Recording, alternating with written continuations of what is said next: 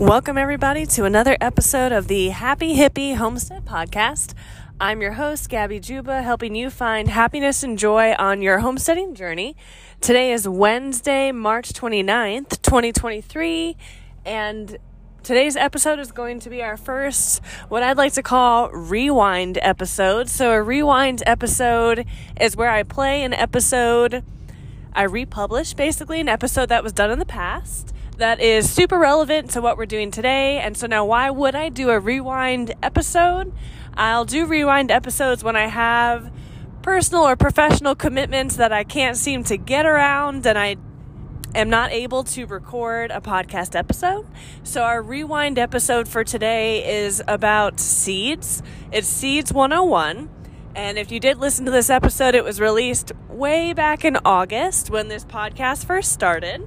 So maybe you either didn't catch that episode or maybe you don't really remember what it was about and would love to listen to it again. So that's what these rewind episodes are for. My goal is to not do many of them, but this week is one of those weeks where I just needed to put, I needed to rewind one here for you.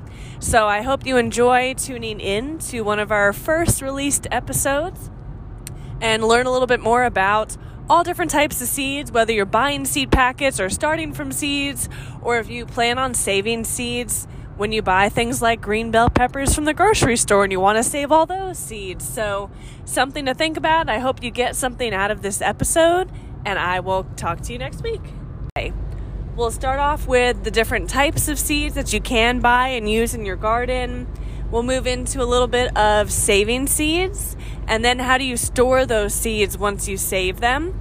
So I will say that I am driving again today, so I'm recording these ahead of time, so the audio quality may not be perfect as the motorcycle just goes by. I don't know if you guys could hear that, but I've got another six hours, and seeds is a topic that I absolutely love and I could talk about forever, so we're going to do an episode on seeds today. So today is going to be a high level view of seeds, and I may do some standalone episodes about seed saving or about seed storage. But for now, I just want to get some basic information out there so you can start from seed in the near future, depending on what your goals are with what you're doing. So we'll jump right in. The three main types of seeds that you can buy to use in your garden are G M O seeds, hybrid seeds, and open pollinated heirloom seeds. We'll start with G M O seeds. So G M O stands for genetically modified organisms. So you may have heard a little bit about G M Os, maybe you haven't. So G M Os are more than just the seed themselves. Lots of different things can be G M Os. A lot of people, there's been this big movement to get G M Os out of our food. So that's not what this topic is about. This topic is just about the seeds that are G M Os, that are genetically modified. So genetically modified means that we are playing a big part. We as humans are playing a big part in these seeds. So G M O seeds are created in labs. They are not naturally found out in the environment. These G M O seeds are usually used maybe more for commercial growing, and they can take any type of plant they want and put it all together into this G M O seed. So there can be, maybe they decided to mix eggplant, pepper, and tomato into this special type of pepper. They can do that with G M Os because they are messing essentially with the D N A of that plant. They are adding pieces of D N A and then removing pieces of D N A from that plant. So some people may think that that's the best option out there. Some people may think that that's not a good option to grow in your garden and to be putting into your body. I personally don't like G M O seeds. Just number one, based on what it is. Number two, a lot of your G M O seeds are sterile. So if you get some kind of pepper seed that is a G M O bell pepper seed, if you go to save those seeds and plant them next year, they will not grow anything. Nothing will grow from those seeds. So that's the standpoint I take with G M O seeds, is I want to be able to save my own seed and not have to buy it again next year and next year and next year. I want to be able to save some costs and produce my own seeds. So I do not buy G M O seeds. We will move into next is the hybrid seeds. So hybrid seeds are exactly how they sound. Not necessarily found in nature. They can be found in nature. If some cross-pollination happens, you can wind up with a hybrid of some sort. But a hybrid can also be created in a lab as well. And these seeds, think of a hybrid seed as like a seedless watermelon. That doesn't normally occur in nature, but when it does, I mean, it doesn't occur in nature is what I'm trying to get at. It doesn't occur in nature, and you can't save those seeds because there aren't any. But hybrid seeds, something I learned recently, you can actually dehybridize your seeds. So if you buy a hybrid, or if something gets cross-pollinated, or if you choose to cross-pollinate to create a hybrid, you could dehybridize those seeds. It'll take a few years. And I think it's a fascinating process that I would love to try sometime. So a lot of your bell peppers from the store, like the supermarket you go, the grocery store, a lot of them are these hybrid seeds that are inside of that bell pepper. And I'll talk quite a bit about bell pepper seeds because bell pepper seeds are the easiest for people to see and one of the easiest seeds to actually save.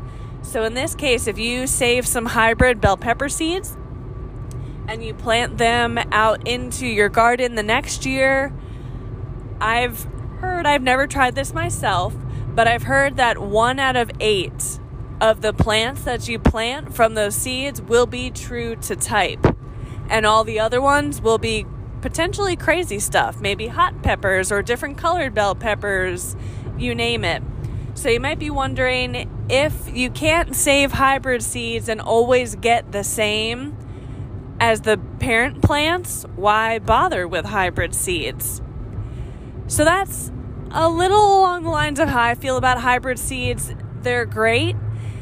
They are done specifically to, they're done specifically for disease resistance, higher production, and they can actually be hybridized faster than open pollinated can because they are hybrids. So you can get the best of both worlds a lot quicker with a hybrid than you can letting the open pollinated seeds keep going for years and years and years.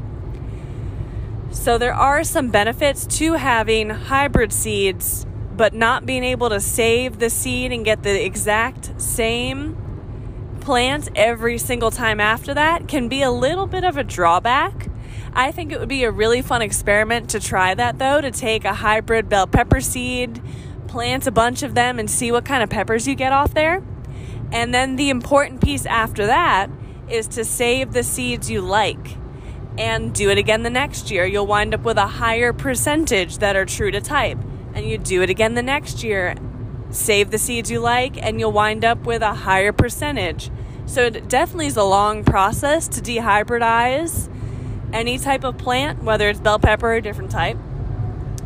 But I think hybrid seeds have their purpose, and hybrid seeds are used a lot in commercial production because they can be modified naturally to produce disease resistance, pest control, things like that, that maybe larger farmers are looking for. So hybrid seeds are not a bad thing, but if you plan on saving your own seed, it's definitely a bigger process to use hybrid seeds than to use the last type that I'm going to talk about now. So this last type here is open pollinated heirloom seeds. So open pollinated means that it's reliable. You'll get the same plant every single time. Nature is the one that is pollinating this. So if you have a specific tomato seed, you'll get the tomato plant again the next year, not some weird, crazy variety that you didn't know about. So you can have open pollinated seeds that are not heirloom variety. So what is an heirloom seed? You'll find a few different definitions as to what an heirloom seed is. Some people say it's any type of seed that's been passed down for more than fifty years. Other people say it's any seed that has been passed down from before nineteen fifty-one. I personally like the passed down for more than fifty year definition for an heirloom variety. So every heirloom variety is open pollinated, but not every open pollinated seed is an heirloom variety. Now, does it matter if it's heirloom or if it's just open pollinated? That I think is personal preference. There are a lot of really cool heirloom varieties out there. So many cool ones, especially if you're into tomatoes. So many cool heirloom tomatoes that are out there that I think are really, really cool. So I'm gonna go off on a tangent here for a little bit as to where do you find these different types of seeds and how do you know which is which. So if somebody just puts ten seeds in your hand, you will have no way of knowing. If you didn't see the packet and you didn't know where it was coming from, you have no way of knowing if they are G M O, hybrid, or the open pollinated heirloom seeds. You have no way. The seeds all will look identical. You won't know until not only you grow the first year of plants, but then you save those seeds and grow it the next year. That'll be the best way to tell what kind of seeds that you got. So, in order to prevent a couple of year-long process of trying to figure out which seeds you have, it's better to know on the packet. Usually the packets will tell you of seeds what type of seed it is that you're buying. A lot of them are very upfront about G M O. A lot of them will say non-G M O if they're not a G M O seed. It gets tricky when you're looking for the heirloom varieties. I think there are certain ways to source your heirloom varieties so you know that that's what you're getting. So if I go to a store like Walmart or Lowe's, somewhere where I know I can find a couple of seeds here and there, I've looked at the packets before and a lot of them will say open pollinated or non-G M O, or they'll say hybrid right on there, but it's finding the ones that say heirloom that I had a really hard time doing at your generic stores that don't really have a ton of gardening supplies. So I get all my heirloom seeds from rare seeds dot com, and that is the website for Baker Creek Heirloom Seeds. And Baker Creek is absolutely amazing. So not only can you sign up and get a free catalog sent to your house, which I think is awesome, but that free catalog doesn't highlight all the seeds that they have, just some of their newer varieties that are out there and maybe some favorites that people have. So what I did this past year, I was actually in Tractor Supply with my dog, and I happened to look and see that they had the Baker Creek Heirloom Seed full catalog. And I bought it from Tractor Supply. I think it was maybe ten dollars or twelve dollars. So not super expensive, not cheap either, but I will say I leave it out on my end table and it's definitely a conversation starter, and I have totally brought it into work to let people kind of leaf through it and see what there is, because that is another conversation starter too, and it's amazing. So you don't have to buy the full catalog book. You can get the free one delivered to you if you'd like. If you don't even want a catalog, they also have online everything you can think of on their website.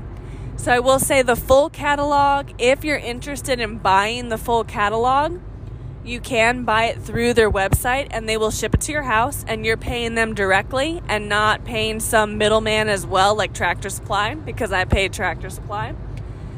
So you have a couple of ways to figure out what certain companies have. Now, Baker Creek is not the only seed company out there that does heirloom seeds. There are a ton of other ones.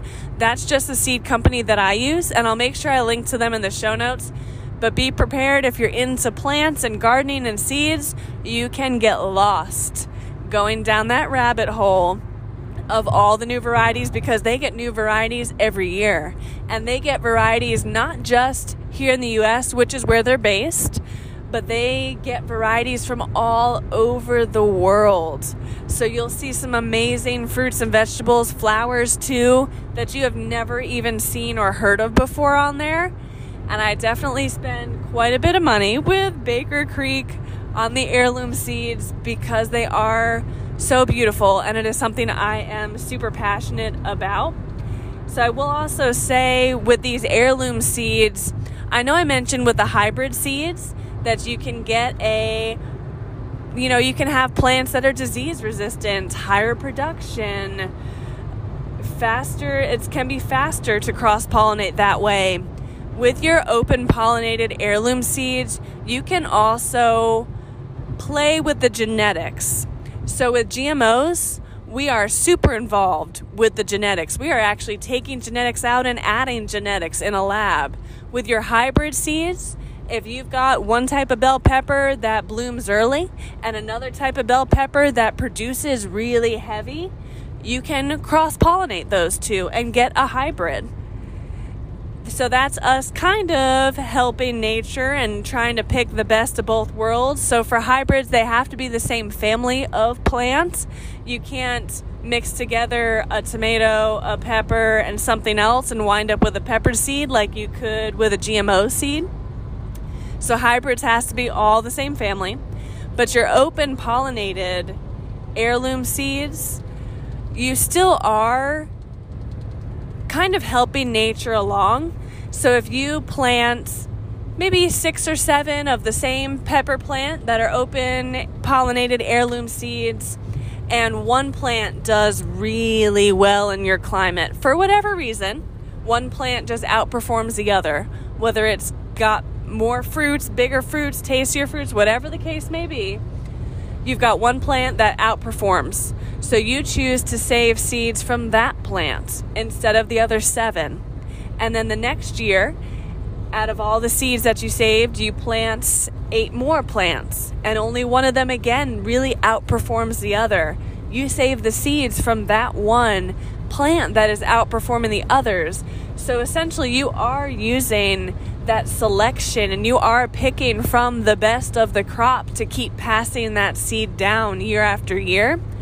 So with open pollinated, you can slowly, it does take a little while, but you can make that species of plant more disease resistant and more pest resistant, better for your climate.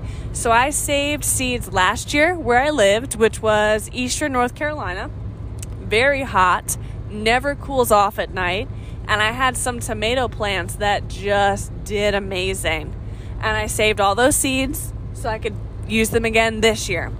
I didn't realize I would be moving to Western North Carolina when I was doing that. And I moved to Western North Carolina where I've mentioned it before, but we get ninety inches of rain and we actually cool off in the evening. So instead of staying in the, staying in the seventies, twenty-four hours a day, seventies and up, we now get down, I get down into the sixties, low sixties at night. So it's a completely, not one hundred percent different climate. Like I still live in North Carolina, you know, where the summers get hot, but I get more frost out here than what I did in eastern North Carolina, and I get a lot more rain. So the poor seeds that I saved last year that were specific to the heat, that did well in the heat and not a ton of rain, a good amount of rain, but not a ton, they uh, did not survive coming out to where I live now. So to me, what that means is I need to look into either other varieties of tomatoes that do well with the type of climate that I'm in and then save those seeds, or I need to take some seeds. I did find a few tomato plants that were doing okay, and I've saved those seeds, so next year hopefully they do even better. So you can help select and pass on some good traits from your open pollinated seeds. It just takes more time that way than doing G M O or hybrid seeds. So I've talked a little bit about where you can find these seeds. You can find them all over. Just make sure you're reading the label with where you're find where you're finding them at to, so you know what kind of seeds you're getting. So you know if you need to save these seeds or what you need to do with them. So once you have a packet of seeds, my mind immediately goes to, I want to plant these seeds and save from these seeds so I don't have to keep buying packets of seeds every year. Now, granted, buying a packet of seeds for two, three, four dollars is cheaper than buying pounds of produce from the grocery store. Buying the seeds for two to four dollars is also cheaper than buying one transplant at four dollars a piece, because most of your seed packets have twenty-five seeds, whatever it may be, at least in there. So that's something to think about as well, as when you're buying the seed packets, it is cheaper to do seeds than it is transplants or just buying the produce. And it is cheaper to save your seeds every year than it is to keep buying new packets over and over and over again. So when it comes to saving seeds, there are a few different considerations out there. So some of the plants that you're going to put out in your garden are what we call self-pollinating. So what that means is they will pollinate themselves. They don't need the help of the wind or the bees or the birds or the wasps, whatever are helping pollinate. They don't need you to help pollinate. They will do their own thing and produce fruit for you. So those open pollinated plants, there's a huge list of them if you want to look it up, but they include like tomatoes, bell peppers, things like that. So something I will warn you about, even though these amazing plants can self-pollinate, they also can be cross-pollinated, whether on purpose or on accident. So if you want to cross-pollinate some of these self-pollinating plants like bell pepper, you totally can. You can take some kind of a little paintbrush or toothbrush or something and take the pollen out of a jalapeno plant and put it on your bell pepper plant and wind up with a spicier bell pepper. So that is completely okay to do that if you want to. And I also want you to think about the bees. The bees, they don't care. They're not concerned with what kind of fruit or flowers are going to come off your plants next year. They're getting that pollen to make honey this year. So they may accidentally cross-pollinate your self-pollinating plants for you. So that is another interesting thing to be careful of if you really want your plants to stay true to what they are. So if you bought five different heirloom tomato plants and you want to guarantee that you'll get exactly those five again next year, there is a way to do that. So the best way to do that, to guarantee you'll get those exact five every year, is by taking, they make these bags. I'm not saying put a plastic bag, that is not it. A lot of times it is these There are these mesh bags. You can go out there when the flowers first open, put the mesh bag around them. So it's not a bag per flower, because tomato flowers, they're small, and so are bell pepper flowers. But it's a bag that will go over the whole little, like, so tomatoes, especially the small ones, will put off six or eight, whatever, little flowers in one cluster. So the bags are big enough where you can do the whole cluster at once and tie it off gently, so no insects can get in there and pollinate those, so the wind doesn't come through and help you pollinate as well. So that's a way to guarantee you're getting an exact replica of the plant you grew that same year. I've not done this yet. I would like to at some point. I think it would be a really fun experiment. But at the same time, I want you to think about the experiment. If you buy five heirloom tomato varieties and you plant them all near each other so the bees kind of come through and help you pollinate, so that first year when you use the seed packets that tell you which type is which, you'll get that exact variety of tomato, even if the bees help you. It'll be an identical variety of tomato. But what the bees are helping to do is those seeds inside that tomato may not produce for you the exact replica of what you did the year before. They might be essentially some kind of a hybrid. You might create a new variety of tomato. So if you have, like, if you want a big beefy tomato, but you want it in a different color than you're used to seeing it, and maybe you've got a favorite tomato that's a favorite flavor of yours, you plant all three near each other, and either you can pollinate them or you let the bees cross-pollinate. And then it's almost like a guessing game, a mystery the next year, because you don't know exactly what those tomatoes are going to be like next year. And you do the same process, as I mentioned before, with dehybridizing the seeds, where you take the seeds, you plant eight or nine plants, see what they come out like, and then you pick your favorite one or two, save seeds from that one, and do it again next year. Plant eight or nine plants and save your favorite seeds. So it, this will essentially, it can create a whole new variety of fruit or vegetable depending on what you're planting. I think that's amazing, because that right there, that's nature. And if you're not a big commercial farmer, you don't have to have a specific type of tomato to look exactly the same. Same thing with bell peppers. You don't have to have that. If it's your garden in your backyard, you can make this whatever you want it to be. If you want to let nature hybridize your seeds, you can. If you want to stay true to type, you can do that.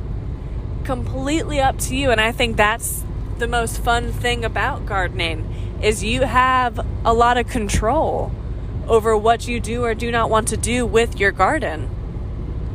So at the moment, I have, I let my tomato seeds be cross-pollinated by all the bees that are out there and birds, whatever else might be using my flowers. And then I save the seeds. And so the next year, they'll be very hardy. They'll love my area, hopefully, be disease-resistant, pest-resistant, and who knows what they'll look like. So I think that is fascinating. Now, I will say I still buy, especially tomato seeds from Baker Creek, because they are just so pretty, the new ones that they come out with all the time. And that will help add to the your variety that you have in your garden if you do int- want to introduce more seeds as you go along.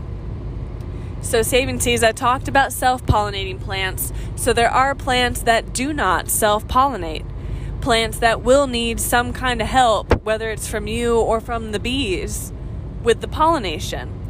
So those definitely can be cross-pollinated and will be cross-pollinated if you're planting a big variety of those plants. So look up what kind of plant it is that you're using and see decide for you and your garden what you want that to look like. If you want nature to cross-pollinate everything, if you want to have a hand in cross-pollinating, if you want to keep it true to type, so then you use the mesh bags that I talked about, completely up to you. So saving seeds, I think, probably needs to be its own episode now that I'm looking. We're at twenty-seven minutes already. So a little bit more about saving some seeds. I talked about bell peppers because they're super easy to save. You literally, ha- most of the time, have to cut the pepper open. And usually the recipes want you to take the seeds out of the bell pepper or jalapenos, whatever it is you're doing. You take the seeds out, and what do most people do with them? Uh, throw them in the trash. Or if you have compost, put them in the compost. Why not save those seeds instead? Now, I don't think you need to be saving every seed from every bell pepper you ever eat, because then I think you'll wind up with way more bell pepper seeds than you will ever need in your lifetime. So an option, you can always gift seeds to people if you want to. But I will say, for something like bell pepper, that's really easy to get to. You don't have to do any outside research on how to save a bell pepper seed. I would leave them out to air dry, though, before you just put them in some kind of a container. This will prevent mold growth. So that is an idea for your pepper seeds. Tomato seeds are a little different to save.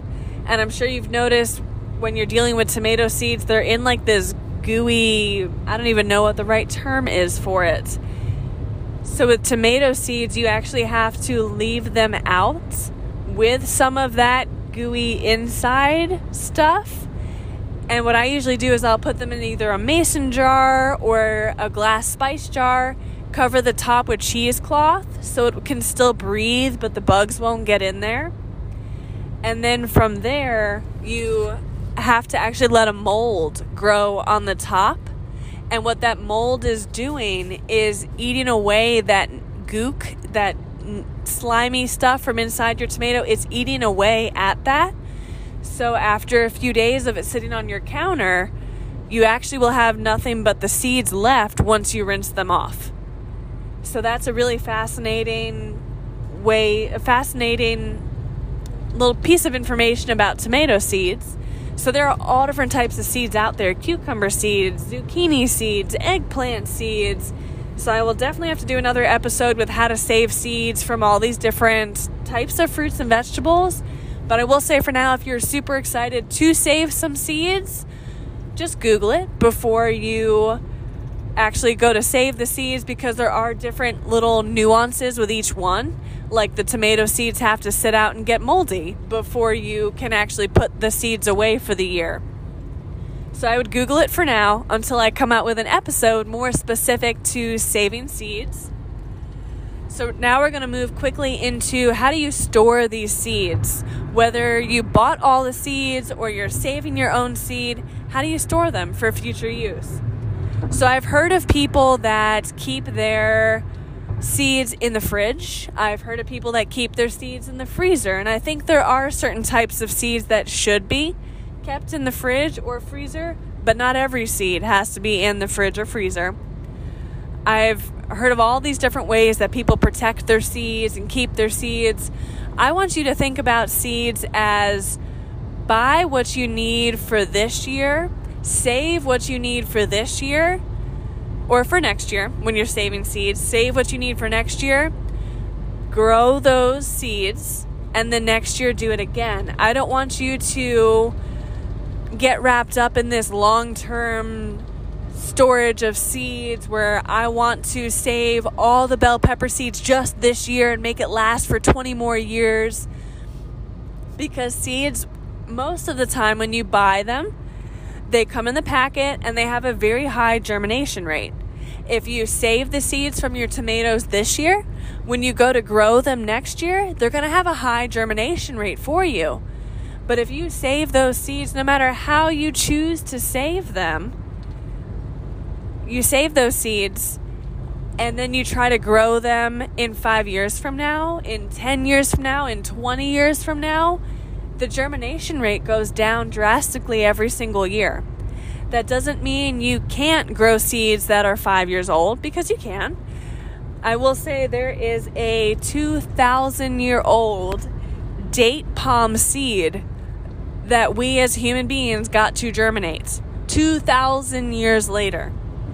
Does that mean that you should save your seeds for two thousand years? Absolutely not. But do not worry if you bought a packet of spinach seeds this year and you didn't grow them all, and so you've got some that are going to last you for next year or the year after. That's okay. When you're starting those seeds, just plant more of them as the years go on. So if you have two-year-old, three-year-old spinach seeds, instead of planting maybe one per little square, in your, if you're starting them inside, instead of planting one per square, plant two or three or four or five if they're really old. So you can still germinate older seeds. So I do not want you to stress too much about how to store them and keeping them forever. I think it's way more sustainable to grow the fruits and vegetables you want and save the seed for next year and do it again the next year and do it again the next year. So how to store these seeds? Seeds are resilient. Nature is resilient. So I don't want you to stress too much and go buy all these crazy things that you need to store seeds with. Because honestly, as long as you're keeping your seeds out of major weather conditions, so you're not storing them in damp places and really hot places or freezing cold places, your seeds are going to be okay. You can keep them at room temperature in some kind of a container and they're going to be fine for next year. So right now, the way I have my seeds stored, I bought, I can't remember how many it is, it might be forty-eight spice jars from Amazon. And they're in the box it came in already, so each spice jar has its own little square. And what I did was I put seeds in each one of the spice jars. I labeled the top, it came with labels, and I label it with a chalk marker. So this way, if I run out of that seed or decide not to keep that seed for next year, I've got it, I can erase it and put a rewrite on that label that's there already for me. So they're in these jars, and granted, I've got a lot of seeds, and I um, actually had to double up quite a few of my little spice jars. So what I did was I bought these little plastic baggies, and I put each type of seed in a little plastic baggie, labeled the baggie, put it in the spice jar. And it's sitting around at room temperature. And some of my seeds are a couple years old, and I know which ones those are. And the ones that are a couple years old, what I'm doing is I'll plant more of them outside to see what will grow. So that's a very basic about seed storage. I could probably do a lot more about seed storage as well, all the different ideas that you could come up with for storing seeds inside. I think the most important piece is it's out of the extreme weather conditions. That's going to be the biggest thing that'll help keep your seeds alive and viable for longer. So I hope you found some of this, the basic information about seeds, as fascinating as I find it, that there's all these different types of seeds, all these different varieties that you can get of each type of seed, and there's different things that each seed can do for you. You can save almost any seed. You can grow almost any seed that you want. So I think it's fascinating. I think it's amazing what we can do and what nature will let us do with it. So I hope that you are interested in maybe seeds in general. I would love to not only do an episode about saving seeds, but do an episode about starting your plants from seeds, because there is a lot of information out there about starting plants from seeds, and some of it is totally awesome and accurate and you can do it, but other stuff out there is just B S that you don't actually have to do to start seeds. So stay tuned for an episode on seed starting and seed saving. We're going to do a lot more, because I think this plays not only into homesteading, but I think this plays into preparedness. It plays into permaculture. It plays into everything, into gardening. And I think once you find a love and a passion for something like this, it's really hard to turn it off and to not talk about it and not tell people about it. So thank you to, for tuning in to today's episode about the basics of seeds. I will talk to you next time about something completely different. So thank you for tuning in to the Happy Hippie Homestead Podcast. Stay tuned for more content every Monday, Wednesday, and Friday. You can like us on Facebook and follow us on Instagram.